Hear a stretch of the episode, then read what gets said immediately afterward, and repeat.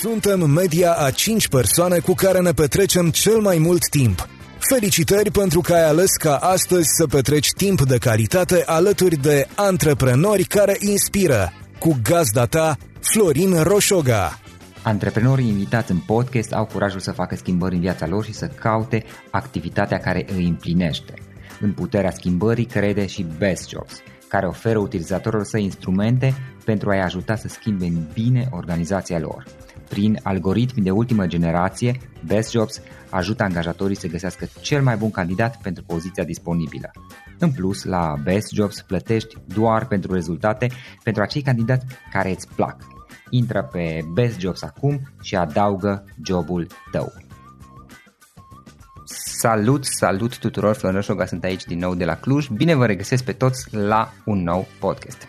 Invitata noastră de astăzi este Mihaela. Mihaela Gânju este creator de programe educaționale de leadership la granița dintre cultură și afaceri. Uh, ea este director executiv și cofondator al Erudio, o școală de leadership care apelează la teme din educația umanistă și o să aflăm imediat mai multe. M-am documentat puțin înainte de acest interviu și Mihaela are foarte multă experiență pe parte de Uh, business în multe proiecte de-a lungul unei perioade destul de lungi de timp pe care, în care a fost implicată uh, și imediat o să aflăm mai multe despre asta. Mihaela, îți mulțumesc foarte mult că ai acceptat invitația și bine ai venit! Bine te-am găsit și bine v-am găsit pe toți! Ce faci, cum ești, cum merg lucrurile la tine în perioada asta?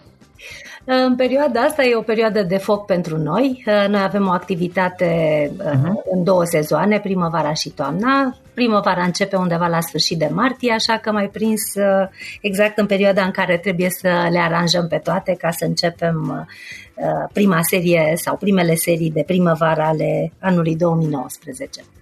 Dar voi practic nu, încep, nu începeți în, în toamnă. Cum, cum e organizat la voi? Uh, primăvara și toamna facem cursurile, același curs, dar îl facem de două ori pe an. O dată primăvara, o dată toamna, de fiecare dată avem o serie nouă. Uh-huh. În general, cui se adresează cursurile? Cursurile se adresează oamenilor care conduc oameni sau uh, celor care uh, vor să se pregătească pentru a conduce oameni. Noi spunem că e curs de leadership uh, și este exact în sensul ăsta un curs de leadership, liderul fiind cel care îi um, reușește să alinieze oamenii către o idee și către un scop mhm. comun. Uh-huh. Acum liderii pot fi mai tineri sau mai experimentați, așa că nu trebuie să ne gândim doar la liderii cei mari din cărți, ci la oricare dintre noi care conducem un segment de business, o companie, dar mai ales oameni. Da, da. Mihaela, uh, spunea mai devreme că um, am, uh, am, am documentat puțin și am văzut că ai multă experiență um, și profesională și de business până la urmă. Hai să vedem puțin care este toată, toată istoria ta, toată povestea ta. Care este povestea ta în esență? Povestea mea este de fiecare dată alta și în fond aceeași. Um, am făcut ASE, am terminat în 1992, m-am angajat în mediul privat, uh, am lucrat ca secretar, apoi am, uh, după 2 ani am ajuns într-o echipă de vânzări, am continuat în vânzări până când am ajuns director de vânzări pentru o companie. Uh, una peste alta s-au adăugat, uh, s-au adunat 13 ani de lucru ca angajat, iar uh, din 2006 am deschis compania Erudio, o companie de educație în leadership, prin teme din domeniile umaniste, pentru care sunt și partener și director executiv. Asta ar fi așa un traseu pe scurt. Uh-huh. Al minteri, uh, în educația mea informală, cum se spune astăzi, uh, da. părinții mei au investit foarte mult și m-au ținut uh, în toată copilăria mea în zona artelor. Eu am prins deschiderea departamentului de copii a televiziunii române, pentru care am dat un concurs în 1972 uh-huh. și am fost admis. Aveam 4 ani atunci și de la 4 la 11, da, 15 ani, timp de 11 ani, am uh, fost unul dintre copiii din uh, echipa de televiziune uh, TVR pentru care am cântat, am jucat în filme, am prezentat spectacole, am fost voce pentru teleenciclopedia, diverse, absolut orice da. se întâmplă cum la televizor. Și cum de ai, ai schimbat zona, adică nu te-ai dus în zona artistică? După care, ca să-ți continui, mama mea uh, m-a dus la o școală de balet care pregătea uh, fete și băieți pentru a deveni balerine ai operei române, dar uh, pentru că eu nu aveam mobilitate cu chiu, cu vai, profesora de balet a reușit să o convingă pe mama ca pe la 11 ani să mă retragă, totuși am apucat să fac șase ani de balet mhm. pe scena operei române. Văzând că nu iese mamei paciența cu baletul, m-a dus la școala de muzică pentru că aveam ceva talent muzical, unde am studiat vioară și pian. Apoi bunicul meu m-a învățat să cânt la chitară, pentru că el știa să cânte la chitară și era cel care întreținea petrecerile în casă, dar și serile așa de povești, da. așa că am învățat să cânt și la chitară, am ajuns să cânt în coruri, am făcut canto, am ajuns să fiu uh, solist de vocal simfonic, uh, am cântat în biserici de luterană, biserica catolică, în biserica, în biserici de rit ortodox, am cântat în coruri de Broadway, de Negro Spirituals, mai degrabă în cor, dar uneori și cu partitură solistă. Am fost... Asta era în copilărie, tot așa? Uh, cred că am ajuns pe la 20 de ani, 22 de ani 20, studenție da. cu ce da. povestesc. Am făcut parte uh-huh. din Brigada ASE, asta era o trupă de musical pe vremea respectivă a studenților uh, din ASE și fiecare fa- sau multe facultăți aveau astfel de trupe și ne uh, întreceam în concursurile naționale. Uh, am compus, am câștigat premii pentru compoziție, pentru folk, uh, chiar premiul tip pe țară în 1987. Am cântat în prima trupa lui Ștefan Bănică în backing vocals împreună cu viitorul meu soț, care venea din TCM, dar trecând prin uh, grupul Song și avea experiența paralelă, că m-a întrebat de ce n-am făcut arte. Pentru că noi am avut o foarte bogată uh, experiență și uh, bucuria scenei și nu era da. absolut necesar să faci uh, în momentul în care guști și guști la nivel de profesionist astfel de da. Uh, experiențe, poți să alegi sau nu să, să faci arte. Eu n-am făcut arte ca să pun uh, punctul pe ei de la început pentru două motive mari. Odată că la teatru se intra greu și părinții mei uh, au da. ieșit la pensie destul de repede și era cert că trebuia să mă pregătesc, să mă gândesc că mă pregătesc 2-3 ani pentru a intra la facultatea de teatru. Asta ar fi însemnat să stau pe banii părinților mei, dar Știam că asta nu se poate și asta m-am gândit să dau la o facultate din care să ies mai repede pe picioarele mele, pe de o parte, și pe de altă parte am o limită. Eu sunt matinală, nu, nu, nu pot să intru în spectacole seara, noaptea, lucru pe care l-am experimentat toată copilăria și adolescența și studenția mea, pentru că nu atunci este energia mea cea mai bună. Și atunci mi-a fost clar că trebuie să mă duc spre un domeniu mai pragmatic. La care s-a adăugat faptul că eram destul de bună la matematică, deci iată că aveam, s-a întâmplat să am uh, ceva abilități și din uh, zona artistică, dar și din cea, să-i spunem, mai analitică, mai pragmatică. Și așa am ajuns să fac aseu și apoi să mă angajez în mediul privat. Da, da, e interesant, uite, faptul că tu, uh, tu, tu ai inclinare, înclinație și spre zona și spre zona artistică, dar și spre cea a matematicii, știi? De, multă lume, din câte am observat, merge ori într-o parte, ori într-alta și nu se descurcă neapărat grozav cu amândouă. Eu, unul de exemplu, cu partea artistică, cel puțin asta este modul în care eu mă văd, uh, nu, nu simt că mă descurc grozav în partea respectivă. Ei, asta de regulă ar trebui să vadă profesorii. nu noi suntem cei care știm uh, ce ne poate pielea, ci ar trebui cineva să aibă un ochi asupra noastră și să ne încerce pe mai multe teritorii, că în scris, că în defon, uh-huh. că în muzică, că în mișcare, că în imitație. Uh, dar uh, așa cum știi și tu și știu și eu, latura asta artistică nu este una care, pe care școala românească să pună accent. Da, da, da. Și cum, cum te-ai descurcat în momentul în care ai intrat în vânzări? Tu ai destul de multă experiență în vânzări din câte am văzut și uh, totuși venind din zona, să zici, toată copilăria și adolescența ta fiind în zona, într-o lume a artelor, cum, cum a fost tranziția pentru tine în momentul în care ai ieșit și a trebuit să faci vânzări, practic, aia ai făcut? Acum, uh, Florin, la mine s-a întâmplat că la cât aveam 21 de ani, aveam când a avut loc Revoluția și eu eram uh-huh. încă studentă, iar uh, pentru generația mea și pentru mine în particular, faptul că uh, fusesem crescută până la 21 de ani că nu trebuie să visez la libertate, pentru că ea nu există și trebuie să-mi iau uh, din oazele astea artistice tot ce pot să-mi iau pentru că după aia te angajai într-un birou de unde ieșai la pensie îți dădea statul o casă, te căsătoreai, rămâneai într-o căsnicie în principal toată viața și tot așa. Deci în, în lipsă de libertate, când a venit Revoluția și am văzut că pot să-mi iau viața în mâini, pentru mine a fost ceva excepțional. Și m-am angajat secretară până la vânzări, adică m-am angajat exact pe primul nivel al oricărei companii, pentru că nu aveam niciun fel de experiență, nu știam să fac nimic, însă îmi doream din toată inima să învăț tot ce puteam eu, astfel încât să fiu un om pe picioarele mele. Uh, când am ajuns în vânzări, uh, m-am speriat, nici n-am prea vrut să ajung în vânzări pentru că mi se părea că n-am calitățile astea și nici nu le-am avut o vreme până când m-am dezmeticit. Uh, în speță, um, dacă nu vindeai în primele șase luni nimic, agreementul era că ar trebui să părăsești compania. Și în ceea ce mă privește, trecuseră patru luni și nu vândusem nimic. și începuse să-mi fie foarte evident că locul meu nu este acolo și va trebui să iau de la început în altă parte și într-o noapte m-am gândit ce pot să fac, pentru că uh, erau lucruri care se băteau cap în cap. Undeva nu știam ce să fac la vânzări, cu toate cursurile pe care le făcusem, nu știam ce să fac în, în relația cu celălalt, cu omul din fața mea. Mi se părea că mi se părea că orice, da? doar că nu știam să nu știam să mă uit la el. Și am avut o parte de o noapte albă și a doua zi m-am dus atât de epuizată la prima întâlnire încât n-am fost capabilă să să vorbesc. Și atunci nu știu ce am întrebat, ceva foarte general și omul din fața mea a început să vorbească.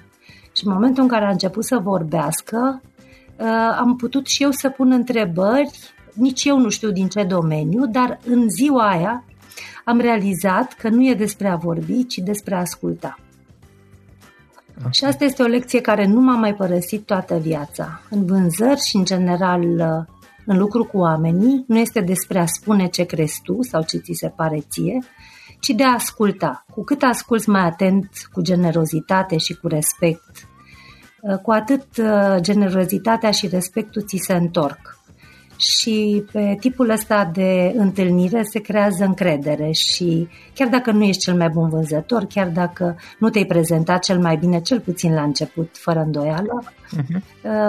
onestitatea, um, sinceritatea, a nu părea, ci a fi doar cel care ești, este primul pas cu care îți poți câștiga interlocutorul. Și după aia, în anii care au urmat, n-am făcut decât să ascult. Asta am făcut. Și unde ne-am întâlnit în idei și în proiecte, am semnat contracte. Unde nu, nu și am rămas prieteni și ne salutăm și astăzi, după 20 de ani. Da, dar practic, chiar dacă nu, nu aveai experiența și chiar dacă ai făcut, tu ziceai, a fost câteva luni în care lucrurile n-au mers foarte bine, uh, practic, uh, treptat ai început să te descurci cu aceste lucruri și uh, spuneai mai devreme, chiar dacă um, uneori, uneori ai mai dat, ai mai făcut greșeli, cel puțin ai, ai învățat să ascult și treptat lucrurile s-au mai În momentul în care am învățat să ascult, nu m-am mai încurcat. Nu, din momentul în care mi-am, mi-am dat seama că uh, uh, cheia relațiilor dintre oameni, uh, de fapt, totul are la bază încredere, iar încrederea se, se stabilește între oameni atunci când primul dintre cei doi e dispus să asculte cu onestitate și respect. Asta nu înseamnă că semnezi alt contract decât cel avantajos ambelor părți, dar nu poți să începi decât la, de la asculta, de la al asculta, cu generozitate și respect. Asta e tot. Odată ce înțelegi asta, ți se face de clicul ăsta, după aia poți să conduci orice conversație și poți să ajungi la contracte, la acele contracte care sunt bune pentru ambele părți. Dar practic nu este vorba despre contract, este vorba despre, dacă am înțeles bine, este vorba despre relația uh, care există între cei E cea mai importantă. Sigur că trebuie să se întâlnească și produsul cu cererea, ca minte relația nu se da, da, dar uh, nu de acolo pornește uh, un contract, să spunem. Nu. Contractul pornește de la relația care se stabilește între oameni. Relațiile și relațiile pe care ți le construiești timp de o perioadă mai lungă de timp, ani de zile. Ei, și după aia mi-am dat seama că aceste relații încep să se adune la un alt capitol care se cheamă reputație. Da. Lucruri da. pe care nu puteam să le văd la 20 de ani, în mod evident. Știam uh, definiția de dicționar a cuvântului reputație, dar reputația este ceva ce la un moment dat ai după un anumit timp, în funcție de ce ai făcut. Ok. și asta cum te ajută? Cum te ajută pe tine în, în, în zona de... în relațiile tale, în colaborările tale? Păi, Uite, e un subiect chiar care mă interesează, mă, mi se pare super interesant. Reputația este singurul lucru care îți deschide uși și care te ține în plan profesional și social. Uh, cu cât înțelegi mai repede că ai nevoie să faci lucrurile bine și corect, astfel încât să țeși la, la, la pânza asta a reputației și să o faci nu doar trainic, adică în primul rând trainică, uh-huh. dar dacă se poate și uh, cu un desen particular, cu desenul tău, adică să te evidențiezi într-un anume uh-huh. fel, să fii uh-huh. mai altfel decât ceilalți ca să nu te pierzi în mulțime. Pot fi mulți oameni corecți, dar e important cumva să fiecare dintre, el să, dintre, dintre ei să înțeleagă și ce au particular Corect, ca să se tău. particularizeze în această lume, astfel încât atunci când cineva are nevoie de un specialist, de un consultant, de un expert, să știe mai mult decât uh, faptul că îi trebuie un contabil, să spunem, ci că îmi trebuie cu Tărescu pentru că în el am încredere, pentru că el știe să facă asta și asta, dar ai văzut că înainte spui am încredere. Deci este clasa da, trainică a reputației și apoi cu el voi face, asta sunt competențele. Uh-huh. Da. Mihaela, dacă îmi dai voie să te întreb puțin, aici uh, reputație nu înseamnă și uh, a, a gândi într-un fel, nu știu, lucrurile pe, pe o perioadă mai, mai lungă de timp și a fi dispus să faci niște sacrificii pe termen scurt, să sacrifici eventuale beneficii pe care ai putea să le, să le ai pe termen scurt pentru a construi ceva pe termen lung. Acum depinde pentru fiecare ce, în ce proiecte uh, de viață te angajează. Cu siguranță că așa stau lucrurile. Am, am luat-o de la început de nenumărate ori și ori de câte ori o iei de la început, uh, sacrifici din partea personală, sacrifici timp, sănătate, fără îndoială, până vezi lucrurile așezate. Uh, n-am avut niciodată niște planuri așa digranda pe 20-30 de ani, însă știam că undeva în prag de 40 o să fiu antreprenor. Am fost la 37. Acum înseamnă că cumva aveam o linie. Da.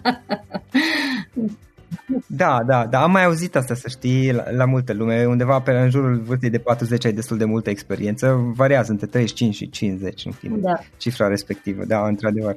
Uh, Mihaela, trei lecții importante de viață pe care le-ai, le-ai învățat din toată experiența ta. Păi, uh, prima și cea mai importantă este că, exact ce spuneam, că trebuie să stabilești relații de încredere și ca să le stabilești uh, trebuie să știi pe cine contezi și anume pe tine. și atunci uh, trebuie să știi lucruri despre tine. Trebuie să știi cine ești, trebuie să știi cum reacționezi, trebuie să știi uh, ce preferințe ai, trebuie să știi când ai zile proaste, trebuie să știi când ai momente foarte bune de energie ca să speculezi ce ai bun și să te oprești, să te duci să te plimbi când nu ești în formă. Um, uh-huh. În al doilea rând, dacă încep să spui problema în felul ăsta, cine sunt eu, ce pot eu să dau pentru mine și pentru alții, pe măsură ce te analizezi, încep să-i vezi și pe ceilalți și nu oricum, ci nuanțat.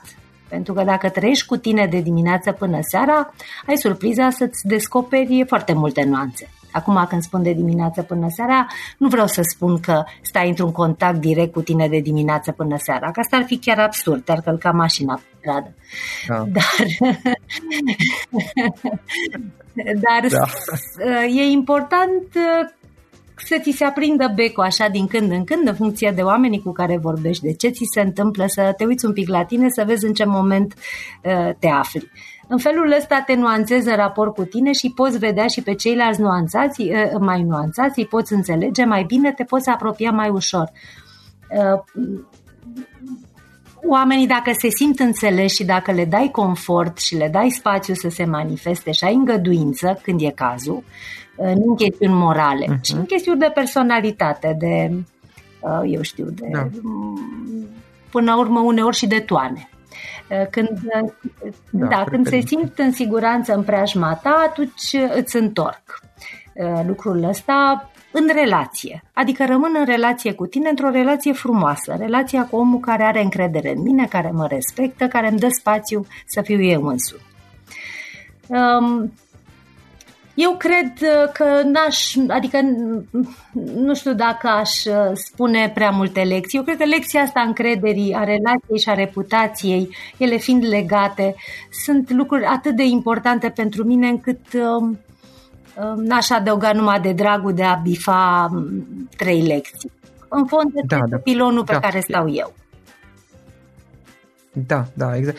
Să știi că e o chestie interesantă și chiar acum, dacă stau să mă gândesc puțin, Uh, nu am discutat-o foarte, realizez că nu am discutat-o de foarte multe ori uh, în interviurile pe care le-am făcut, unul și doi la mână, um, știi, chestia asta cu reputația, nu știu, cel puțin percepția mea, poate am dreptate sau poate greșesc, uh, în mod public poate nu este așa de, nu știu, discutată sau vizibilă. Adică vezi deseori e, e acel citat al nu mai știu cui care zice că reputația ți-o construiești într-o viață și o poți distruge într-o clipă sau ceva de genul ăsta. Nu mai știu cine a zis. Ăsta, ăsta mai, l-am văzut de, de, de multe ori, dar nu, cel puțin eu nu, nu m-am intersectat deseori cu uh, discuții în spațiul, de, în spațiul român despre, despre reputație și ce înseamnă asta și cum uh, Uh, care este valoarea ei? Până? Eu uh, am avut uh, revelația acestui lucru la un interviu de angajare, eram după 30 de ani, când în da. comitetul de director care, grupul de director care mă evaluau pentru poziția respectivă,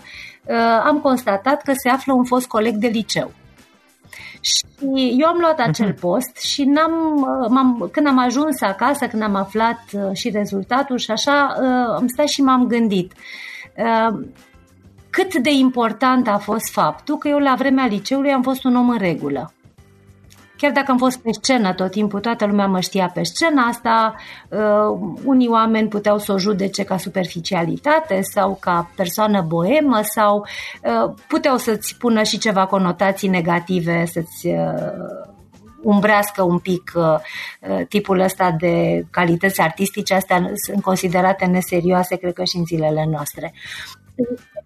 Acum orice face, uh, tot mai ai și conotații, poate dar, nu tocmai pozitive. Sigur, că, dar, dar totuși, peste toate, deși mă văzuse de 20 de ani, acolo unde mă lăsase eram un, un om în regulă. Da.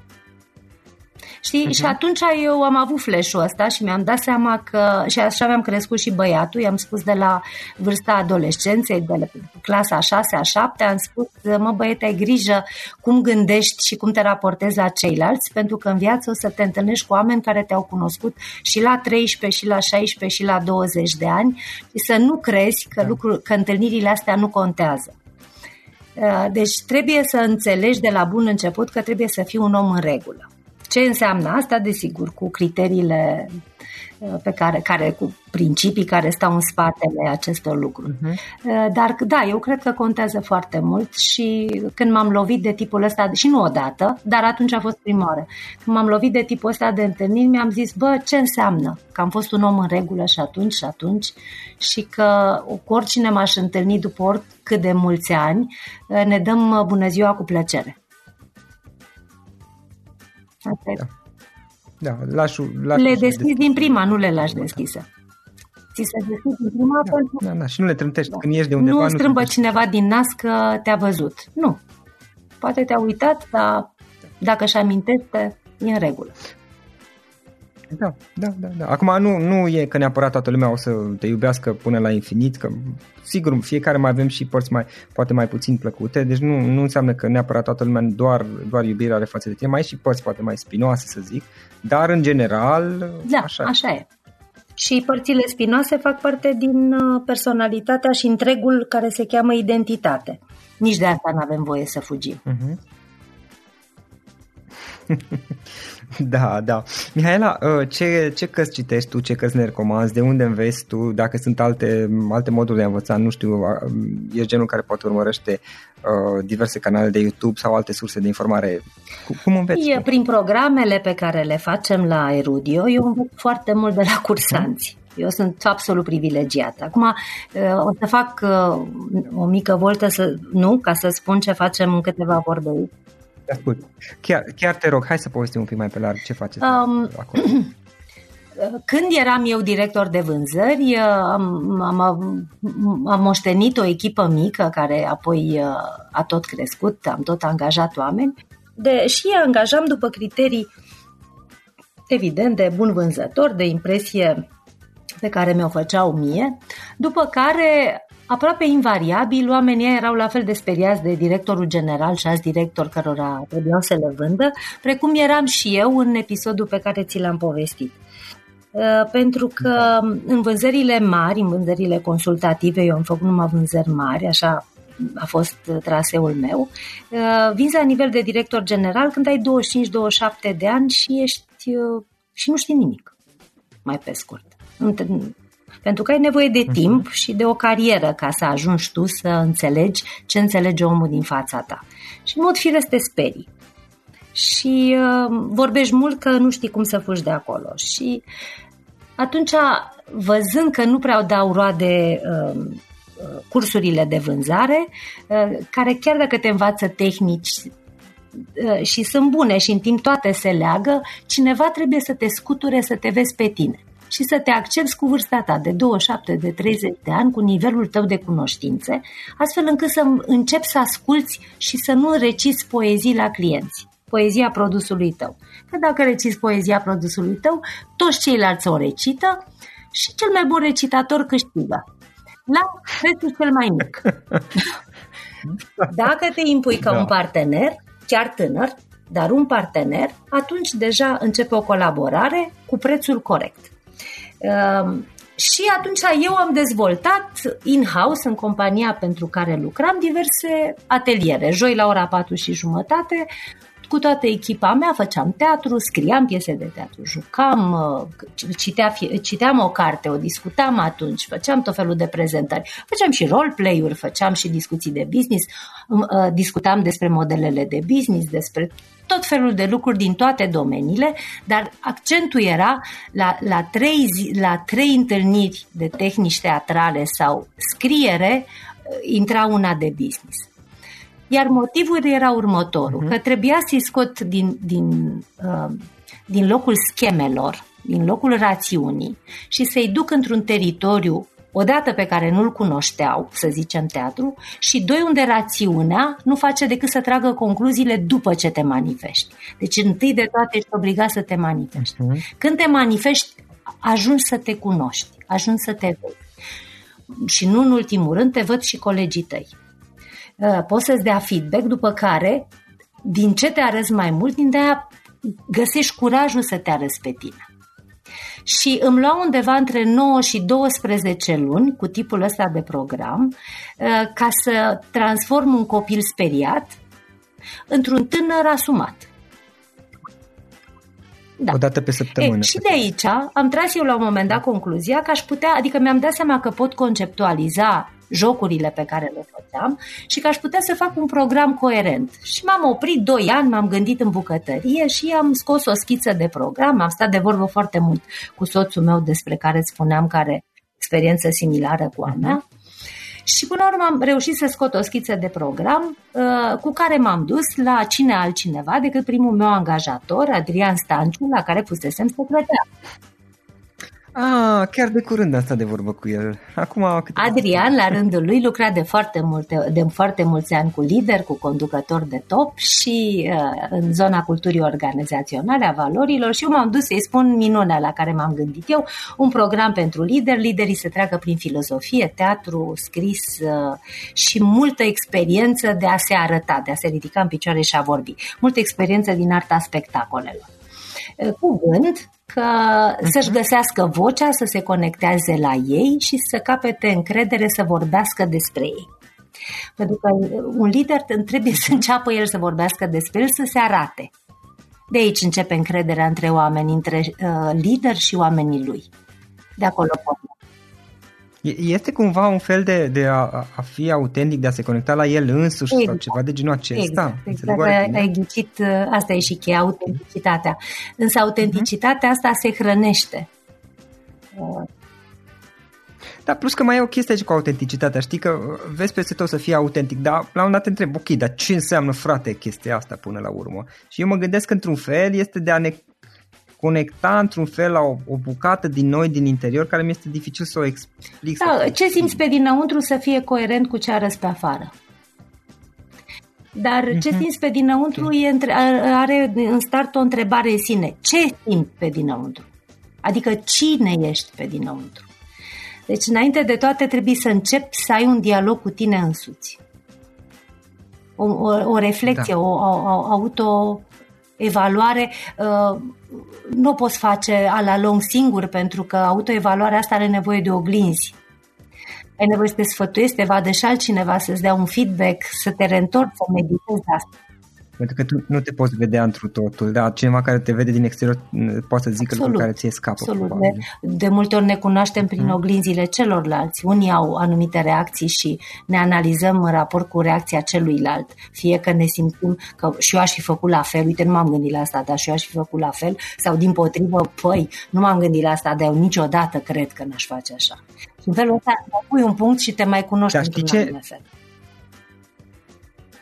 Da, dar știi ce întrebare am? Uite, aici înțeleg asta, dar în momentul în care tu ca și lider, mai ales în zona de business, încerci să fii autentic, acolo mă gândesc că lucrurile sunt, că apar alte presiuni legate de business, de, uh, nu știu, acționar legat de obiectivele companiei, care pun într-un fel, mă, mă gândesc, corectează-mă dacă greșesc, pun într-un fel presiune pe tine ca și lider, în, legat de, de a te exprima autentic, de a fi tu însus. Adică la un dat am senzația că încep să, uh, să, să mai lași din, din tine, cum să zic, din, din, din ceea ce ești tu și încep să fii niște lucruri care poate nu ești chiar tu, dar care îți vin din, din exterior, din companie și din toate presiunile care există create de mediul, nu știu cum să zic, de business. Nu greșești deloc. Oare greșești? Așa aici? este.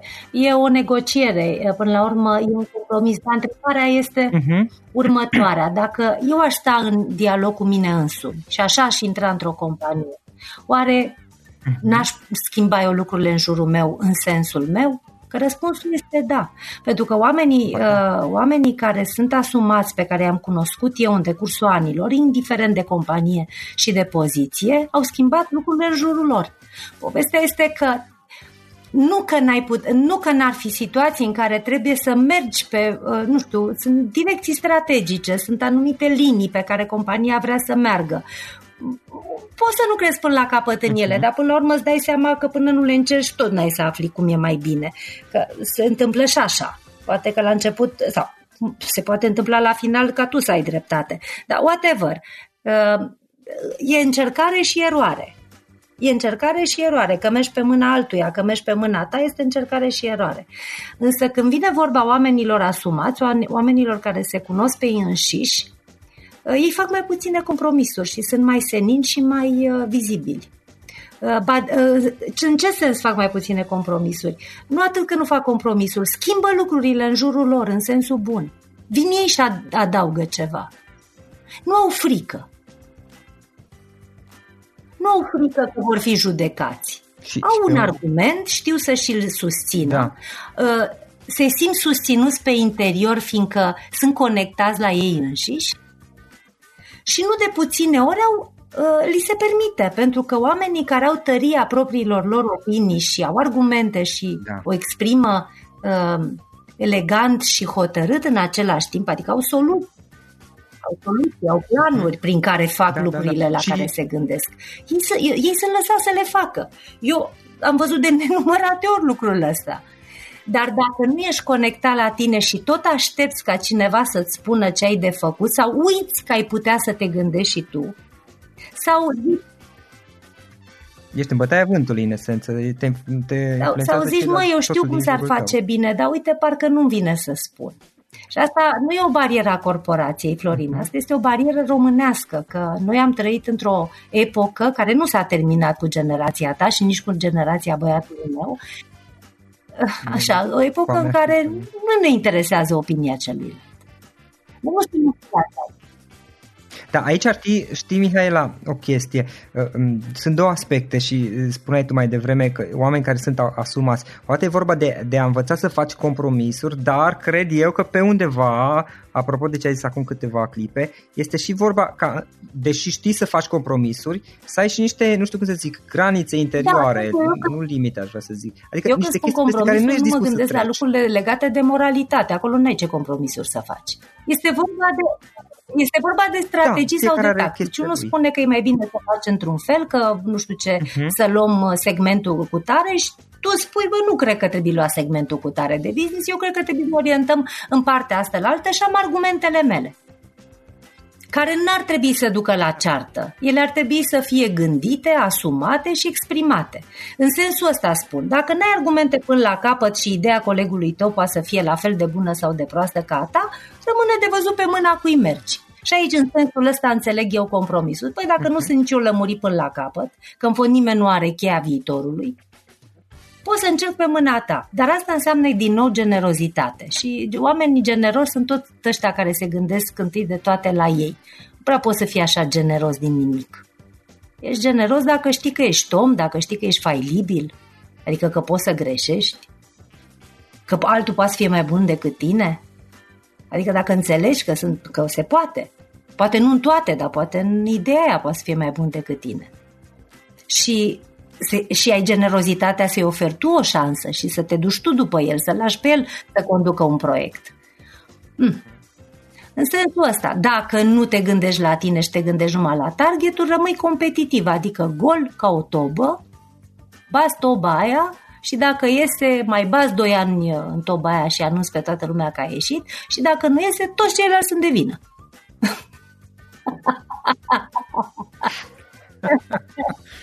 Da, bine aici știi, asta și dacă iese și aici vorbesc din experiență personală, e un punct la care te simți go- da, gol ai zis și tu de fapt. E un punct la care într-adevăr bifezi, și aici vor repet, vorbesc din experiență personală, bifezi chestii, dar te simți gol și ca naiba în interior la un moment dat. Sau, acum, sigur, fiecare om e diferit, dar hai să nu generalizez, probabil că e, e poate doar... Mi se întâmplă tuturor.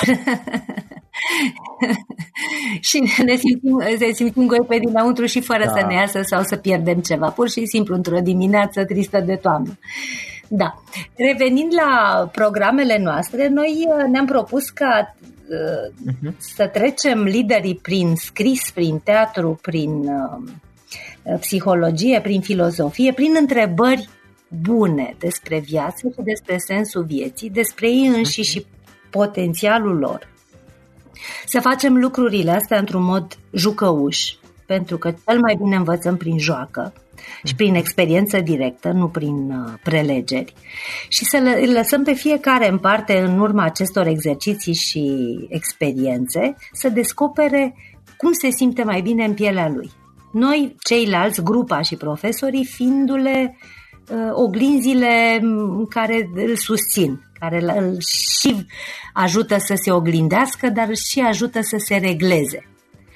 Și ăsta e programul Erisma și pentru că am vorbit de scris de teatru, pentru scris vine un profesor care e scriitor, acum am lucrat cu Ioana Cubulescu și acum o să lucrăm din primăvară cu Radu Paraschivescu. La teatru am apelat la un actor, la Adrian Titieni, care este și profesor de teatru, nu doar actor, minunat.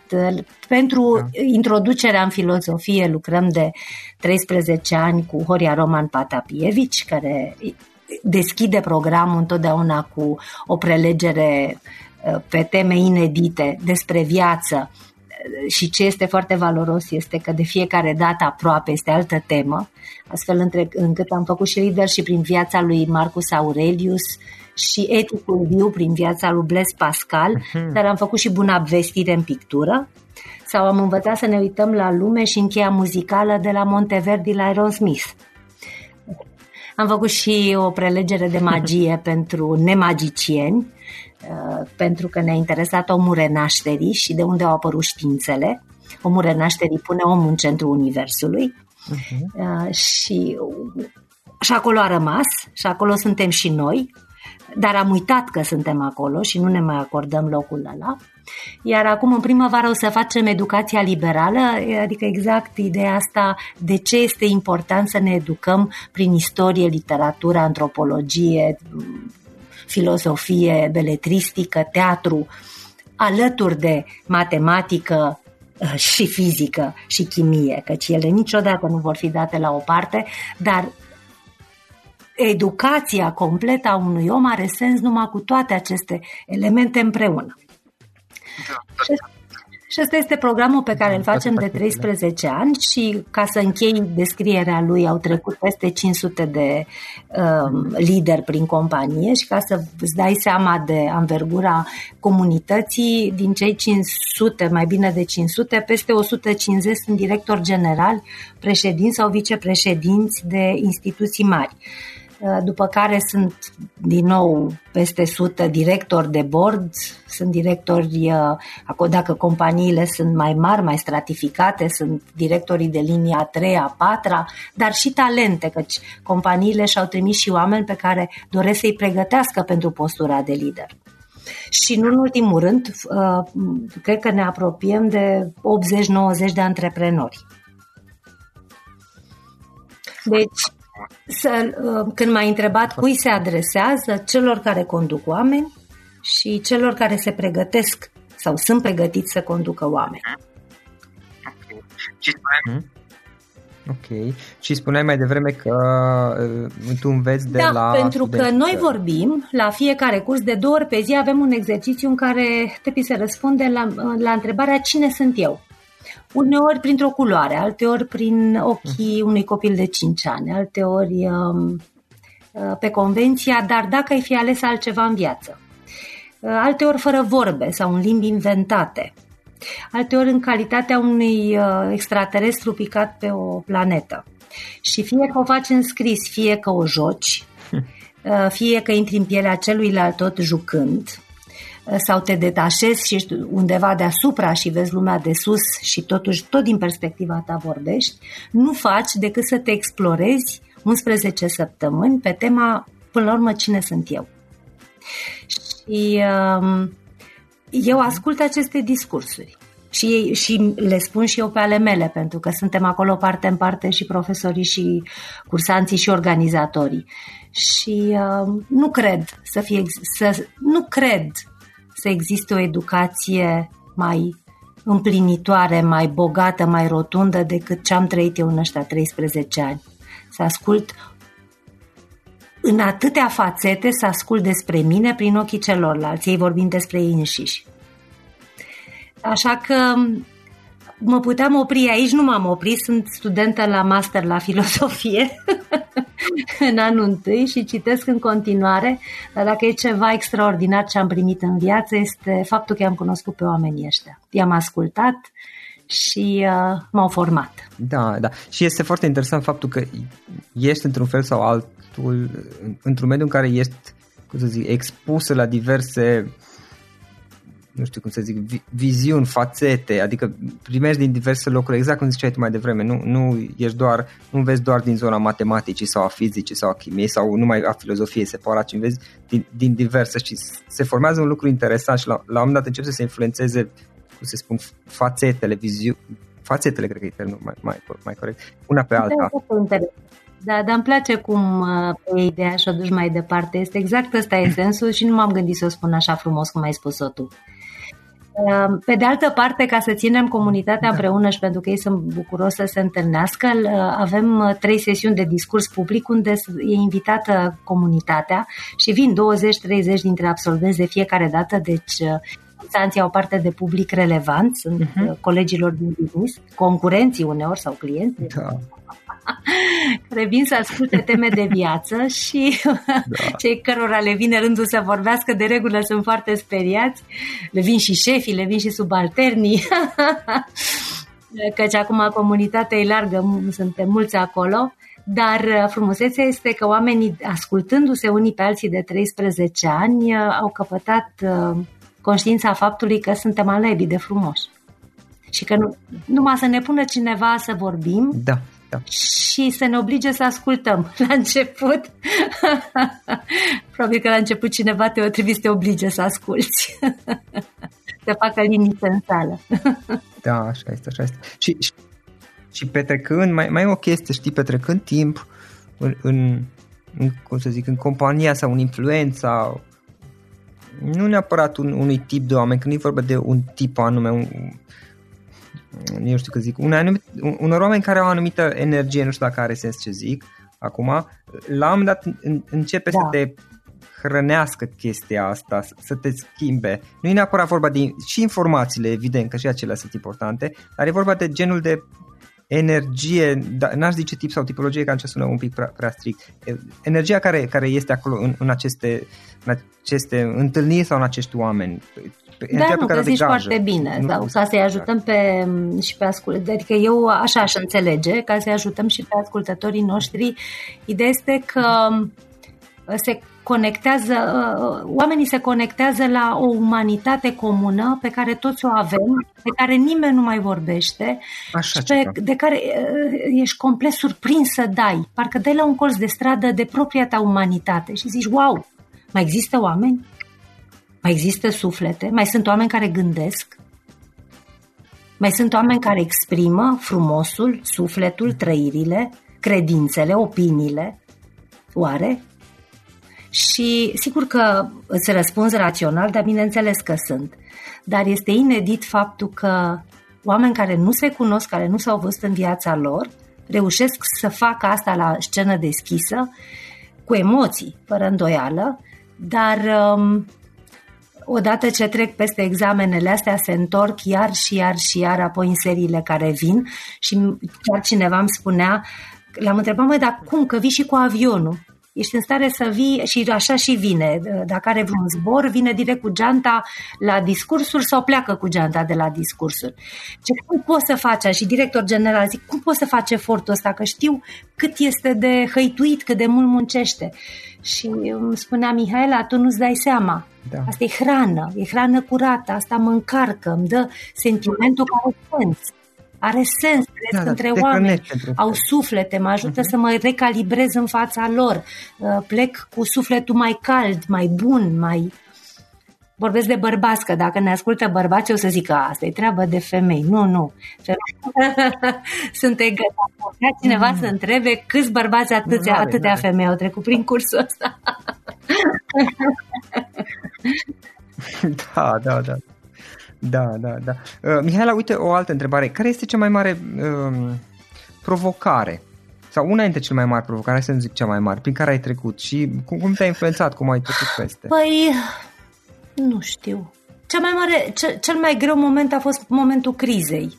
Da, ăla a fost un moment greu pentru noi toți. Atunci am crezut că o să rămân fără pro- program pentru că, uh, în mod evident, companiile au închis uh, diverse capitole, trainingul fiind de cheltuieli, trainingul fiind unul dintre ele, atunci în 2008-2009 că na, atunci a lovit criza și firesc toată lumea a avut grijă la uh, cheltuieli. Dar am trecut.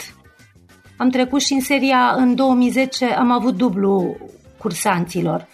N-am nicio explicație, că lumea întreabă ce s-a întâmplat. Habar n-am. Singura explicație așa ar fi că oamenii s-au prins că după criză, că singurul om pe care, sau singurul lucru pe care se pot sprijini sunt ei înșiși. E adevărat că în, în anul ăla, în 2010, mai mulți oameni și-au plătit din buzunarul lor decât le-au plătit compania. S-a răsturnat balanța numai ce trecuse primul puseu și deja. Cred că e singura posibilă explicație, că și-au dat seama că dacă ei sunt tari și nu poți să fii tare fără, fără să fii conectat la tine însuți și nu poți să fii tare fără să ai relații bune pe care le hrănești. Deci e zona asta a umanității proprii și sociale care ne ține pe picioare și ne ajută să să o luăm de la început până la urmă, că după criză, marea noastră majoritate am luat-o de la început, unii de la zero, alții de mai jos de zero și am avut nevoie de toate resursele noastre și gândirea, rațiunea despre care se face atâta discuție. Rațiunea este alimentată de emoții. Rațiunea gândește ceea ce emoția dictează.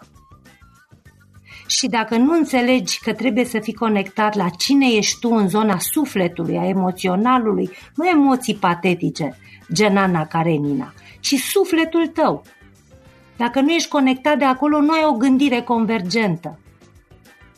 Ai o gândire împrăștiată, ai o gândire schematică. Da, da, da. Gândirea nu? care hrănește, care creează proiecte este o gândire alimentată de suflet și de emoții, de toată ființa ta. Gândirea nici nu are organ în corp. Sunt niște trasee pe care creierul le stabilește, trasee neuronale pe care azi le ai și mâine dacă te apuci de altceva, se mai schimbă. Da, e mai degrabă o, o interfață într-un fel sau altul da. aș zice eu. Și aici, apropo de, de emoții, cred și nu știu, a, cel puțin asta este, este experiența mea că provocarea, sau cel puțin la mine provocarea este, a, a fost și este în continuare, de a, de, a, de a mă conecta la emoțiile negative, că la cele pozitive mi este mai ușor. La emoțiile negative, de a, de a învăța să mi le nu gestionez, nu e vorba de a le controla, știi, că lumea zice să, să nu mai ai emoții negative. Mă îndoiesc că e posibil și mă, cred că își au și la sensul, într-un, într-un fel sau altul, ar trebui să existe de aia. Sunt. Dar e vorba de a, de a mă conecta la ele, de, de, a le, de a le înțelege și de a, de a învăța să trăiesc cu ele mai departe, știi?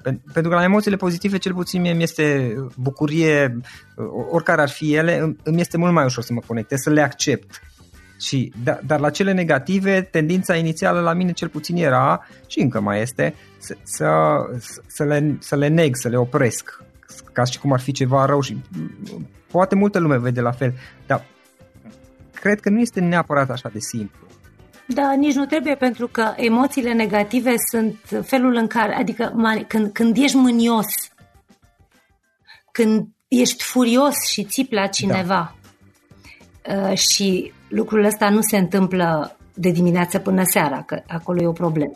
Când ai un, un, un, un puseu, nu, nu, nu, ai altă poveste. înseamnă că ai simțit nevoia să pui lucrurile la punct.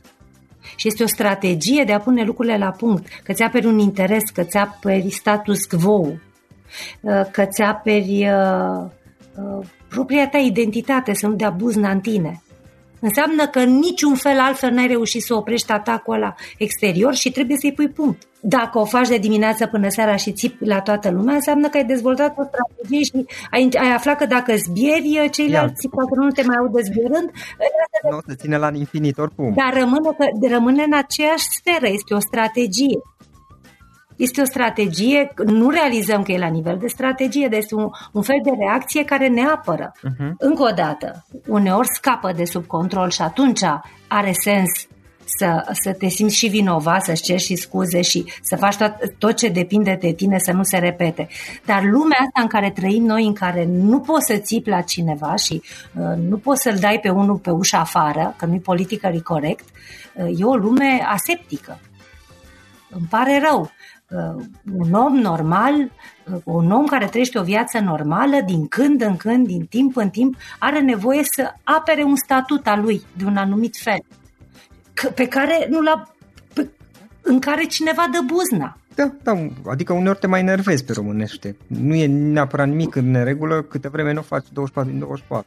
Da, absolut. Deci vorbesc de aceste puseuri justificate când au justificare, chiar dacă e mai strident decât ți-ai fi dorit. Asta e, înseamnă că te-a, te-a apăsat pe niște butoane care dor și altă dată să învețe minte și să nu mai apese acolo, că își va învăța minte. Da, da. Adică nu, nu neapărat toată lumea putem pur și simplu să plutim pe nor, să fim calmi în continuu. Da, mai, asta este viața până la urmă. Cum să plutim și să fim calmi? Tu n-auzi, tu n-auzi clactoanele din oraș? Tu n-auzi că ești la Cluj, da. te invit la București. Ba, stai liniștită că acum și la, și la Cluj s-au mai schimbat lucrurile. Da. Da. Aici toată lumea este nervoasă, aici toată lumea este stresată, aici toată lumea are, trebuie să ajungă undeva în 3 secunde. Mm-hmm. Na, Asta este, sunt timpurile în care trăim. N-aș judeca cu asprime oamenii care au și reacții, uh, uh, na, mm-hmm. cum să spunem, mai azi. Până la urmă, și noi le avem chestiile. Le avem toți și uneori asta e. Nu se poate. Uneori pur și simplu te eliberezi. Mi-aduc aminte că am țipat la o doamnă pe plajă care preț de jumătate de oră uh, își striga copiii din spatele meu. Stătea, stătea cu un metru în spate, copiii se jucau cu un metru în fața mea și mai bine de jumătate de oră țipa la ei. Nu face asta, nu face asta. Vântul bătea invers, copiii evident nu auzeau, dar amuzeau, auzeam eu tot. Și am rugat-o în multe rânduri frumos să nu mai țipe, să se ridice și să meargă cei 5 metri până la copiii ei, să joace cu ei sau să, să facă ceva, dar să nu strige așa peste noi. Că era prima mea zi de vacanță și nu a fost chip și când am strigat la ea odată să se ridice, să-și ia copiii, ca să vezi surpriză, s-a ridicat și a luat copiii. Peste ora a venit și a cerut și scuze. Dar vorba bună nu i-a ajuns, sărac, săracei femei nu i-a ajuns la ureche. Și i-am spus în fel și chip. Poate și ea era obosită, poate și ea era cătrănită. Nu-i mai venea să se ridice. Și n-a auzit decât atunci când am strigat la ea. Nu-mi pare rău. Îmi pare rău, dar nu-mi pare rău. Da, da, da. Adică, știi, mă gândeam uneori că, uite, eu, mie îmi vine greu să cred că a existat ceva pe lume și putem vorbi de persoanele cele mai, cum să zic, evoluate spiritual, inclusiv, nu știu, și poate chiar și Gandhi sau Maica Tereza. Nu cred că nu s-au enervat, frate, niciodată în viața lor și să nu fi strigat odată în viața lor. Îmi vine greu să cred că ceva poate să fie doar pozitiv toată viața. Până la urmă, eu am senzația că pozitivul și negativul, într-un fel sau altul, există tocmai, tocmai Exact Fiecare așa, lumina nu există fără umbră. Fel, dacă stau să mă n-ai vedea lumina dacă n-ai avea contrast și n-ai vedea umbra dacă n-ar fi Ce uh, da, exact. contrast cu lumina. Pe de altă parte, ni se pare complet aiurea să avem emoții negative, însă dăm feedback negativ și îi spunem constructiv. Adică îi spunem omului, îi turnăm o, o găleată întreagă de neajunsuri în cap, ale lui. Cu ce drept, da, dar pozitivul există tocmai datorită faptului că îl putem compara cu negativul dacă stăm să ne gândim, pentru că dacă n-ar exista nimic negativ, n-am mai avea termen de comparație. Cine îți dă dreptul să, să judeci, să critici pe cineva? Că în, pentru lucruri mărunte, că dacă se întâmplă lucruri majore, dacă sunt lucruri de principii de moralitate, altfel se rezolvă lucrurile. Dar cine stă ție dreptul să-i spui unui om în calitate de șef cam cum ai vrea tu să arate el? Hello, nu știu, Da, da. Mihaela, în final o ultimă întrebare am. Dacă ar fi să lași ascultătorii podcastului cu o singură idee exprimată pe scurt, care ar putea fi aceea? Și una și pe scurt. da, să, am să spun um, care este teoria mea. Nu știu dacă e pe scurt, dar am să spun așa. Oamenii evoluează numai dacă au oameni de calitate în jurul lor. Uh, oamenii de calitate pot fi și la vârste mhm. tinere. Însă e clar că au că pot avea calitate, dar n-au experiență. Experiența se câștigă în timp. Și atunci celor care lucrează între oameni, cu echipe care sunt antreprenori, le spune așa, investiți omenește în oamenii din jurul vostru și învățați să vă vorbească sincer și să împărtășească gândurile lor în mod onest cu voi, pentru că din fațetele astea veți crește toți.